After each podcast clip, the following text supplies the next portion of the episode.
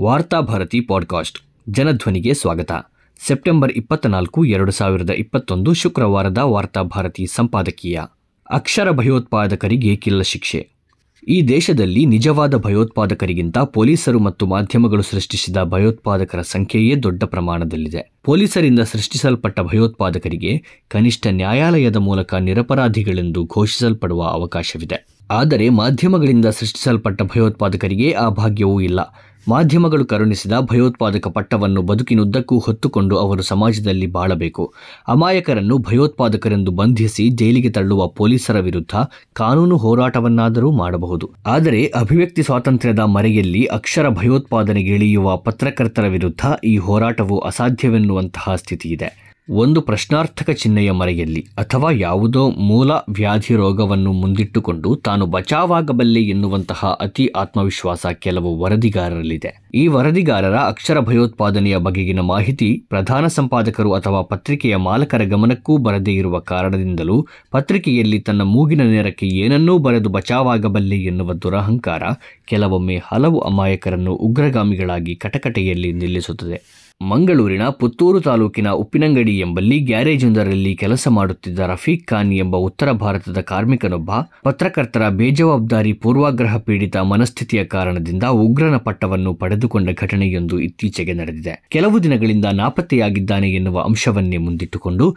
ಈತನನ್ನು ಉಗ್ರಗಾಮಿ ಚಟುವಟಿಕೆಗಳಿಗಾಗಿ ಉತ್ತರ ಭಾರತದಲ್ಲಿ ಬಂಧಿಸಲಾಗಿದೆ. ಹಲವು ಸಮಯಗಳಿಂದ ಈತ ಉಪ್ಪಿನಂಗಡಿಯಲ್ಲಿ ತಲೆಮರೆಸಿಕೊಂಡಿದ್ದ ಎಂಬಿತ್ಯಾದಿ ಸುಳ್ಳುಗಳನ್ನು ಸುದ್ದಿಯ ರೂಪದಲ್ಲಿ ಪತ್ರಿಕೆಗಳು ದಸರಾ ಸಂದರ್ಭದಲ್ಲಿ ಸ್ಫೋಟ ನಡೆಸಲು ಈತ ಸಂಚು ನಡೆಸಿದ್ದ ಎಂದು ಬರೆದು ಸ್ಥಳೀಯರಲ್ಲಿ ಈ ಪತ್ರಿಕೆಗಳು ಆತಂಕವನ್ನು ಸೃಷ್ಟಿಸಿದ್ದವು. ಈ ವರದಿಯ ಹಿಂದೆ ಹತ್ತು ಹಲವು ಅಜೆಂಡಾಗಳನ್ನು ನಾವು ಶಂಕಿಸಬಹುದು. ಕಾರ್ಮಿಕ ನಿರ್ದಿಷ್ಟ ಸಮುದಾಯಕ್ಕೆ ಸೇರಿದವನಾಗಿರುವುದರಿಂದ ಆ ಸಮುದಾಯದ ಕುರಿತಂತೆ ಸ್ಥಳೀಯರಲ್ಲಿ ಶಂಕೆಗಳನ್ನು ಬಿತ್ತುವುದು ಮೊದಲ ಉದ್ದೇಶ.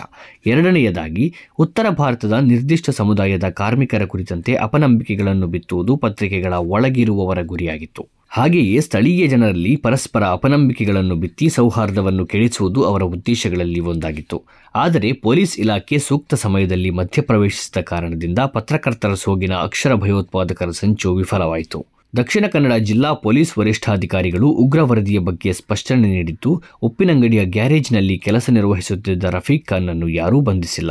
ಆತ ಹಿಮಾಚಲ ಪ್ರದೇಶದಲ್ಲಿ ಕೆಲಸ ಮಾಡುತ್ತಿದ್ದಾನೆ ಎಂದು ತಿಳಿಸಿದ್ದಾರೆ. ಪೊಲೀಸ್ ವರಿಷ್ಠಾಧಿಕಾರಿಯ ಸ್ಪಷ್ಟೀಕರಣದ ಜೊತೆಗೆ ಎಲ್ಲವೂ ಮುಗಿದುಬಿಡುತ್ತದೆ. ಆದರೆ ಒಬ್ಬ ಅಮಾಯಕನ ತಲೆಗೆ ಉಗ್ರಗಾಮಿ ಪಟ್ಟಕಟ್ಟುವ ಅಧಿಕಾರ ಮಾಧ್ಯಮಗಳಲ್ಲಿ ಕೆಲಸ ಮಾಡುವ ಒಬ್ಬ ಯಕಶ್ಚಿತ್ ವರದಿಗಾರ ಅಥವಾ ಉಪಸಂಪಾದಕ ಅಥವಾ ಸಂಪಾದಕನಿಗಿದೆ. ಮಾಧ್ಯಮಗಳಲ್ಲಿ ಮುಖಪುಟದಲ್ಲಿ ಪ್ರಕಟವಾಗುವ ಉಗ್ರ ವರದಿಗೆ ಸಿಕ್ಕಿದ ಆದ್ಯತೆ ಪೊಲೀಸ್ ವರಿಷ್ಠಾಧಿಕಾರಿಯ ಸ್ಪಷ್ಟೀಕರಣಕ್ಕೆ ಸಿಗದೇ ಇರುವುದರಿಂದ ಆ ಅಮಾಯಕ ಜೀವಮಾನ ಪೂರ್ತಿ ಸಮಾಜದಲ್ಲಿ ಉಗ್ರಗಾಮಿಯಾಗಿಯೇ ಬದುಕಬೇಕಾಗುತ್ತದೆ. ಮತ್ತೆ ಆತ ಊರಿಗೆ ಮರಳಿ ತನ್ನ ಕೆಲಸವನ್ನು ಎಂದಿನಂತೆ ನಿರ್ವಹಿಸುವುದು ಕಷ್ಟವಾಗಬಹುದು. ಯಾವುದೇ ಸರ್ಕಾರಿ ಕಚೇರಿ ಅಥವಾ ಸಾರ್ವಜನಿಕ ಕಚೇರಿಗಳ ಸಿಬ್ಬಂದಿ ತಮ್ಮ ಕೆಲಸದಲ್ಲಿ ತಪ್ಪು ಮಾಡಿದರೆ ಅವರಿಗೆ ಶಿಕ್ಷೆಯನ್ನು ವಿಧಿಸಲಾಗುತ್ತದೆ. ಒಬ್ಬ ಪೊಲೀಸ್ ಅಧಿಕಾರಿ ಅಮಾಯಕನ ಮೇಲೆ ದೌರ್ಜನ್ಯವೆಸಗಿರುವುದು ಮೇಲಧಿಕಾರಿಗಳ ಗಮನಕ್ಕೆ ಬಂದರೆ ಆತನನ್ನು ಅಮಾನತುಗೊಳಿಸಲಾಗುತ್ತದೆ. ಅಷ್ಟೇ ಅಲ್ಲ, ಅವನನ್ನು ಕಟಕಟೆಗೂ ಎಳೆಯಬಹುದು. ಇದೇ ಸಂದರ್ಭದಲ್ಲಿ ಒಬ್ಬ ಅಮಾಯಕನ ತಲೆಗೆ ಉಗ್ರಗಾಮಿಯ ಪಟ್ಟಕಟ್ಟಿದ್ದ ಸಿಬ್ಬಂದಿಗೆ ಅಥವಾ ಪತ್ರಿಕೆಗೆ ಯಾಕೆ ಶಿಕ್ಷೆ ಇಲ್ಲ ಮಕ್ಕಾ ಮಸೀದಿ ಅಜ್ಮೀರ್ ಸ್ಫೋಟದಲ್ಲಿ ಬಂಧಿತರಾಗಿದ್ದ ಅಮಾಯಕರನ್ನು ನ್ಯಾಯಾಲಯ ಬಿಡುಗಡೆ ಮಾಡುವ ಸಂದರ್ಭದಲ್ಲಿ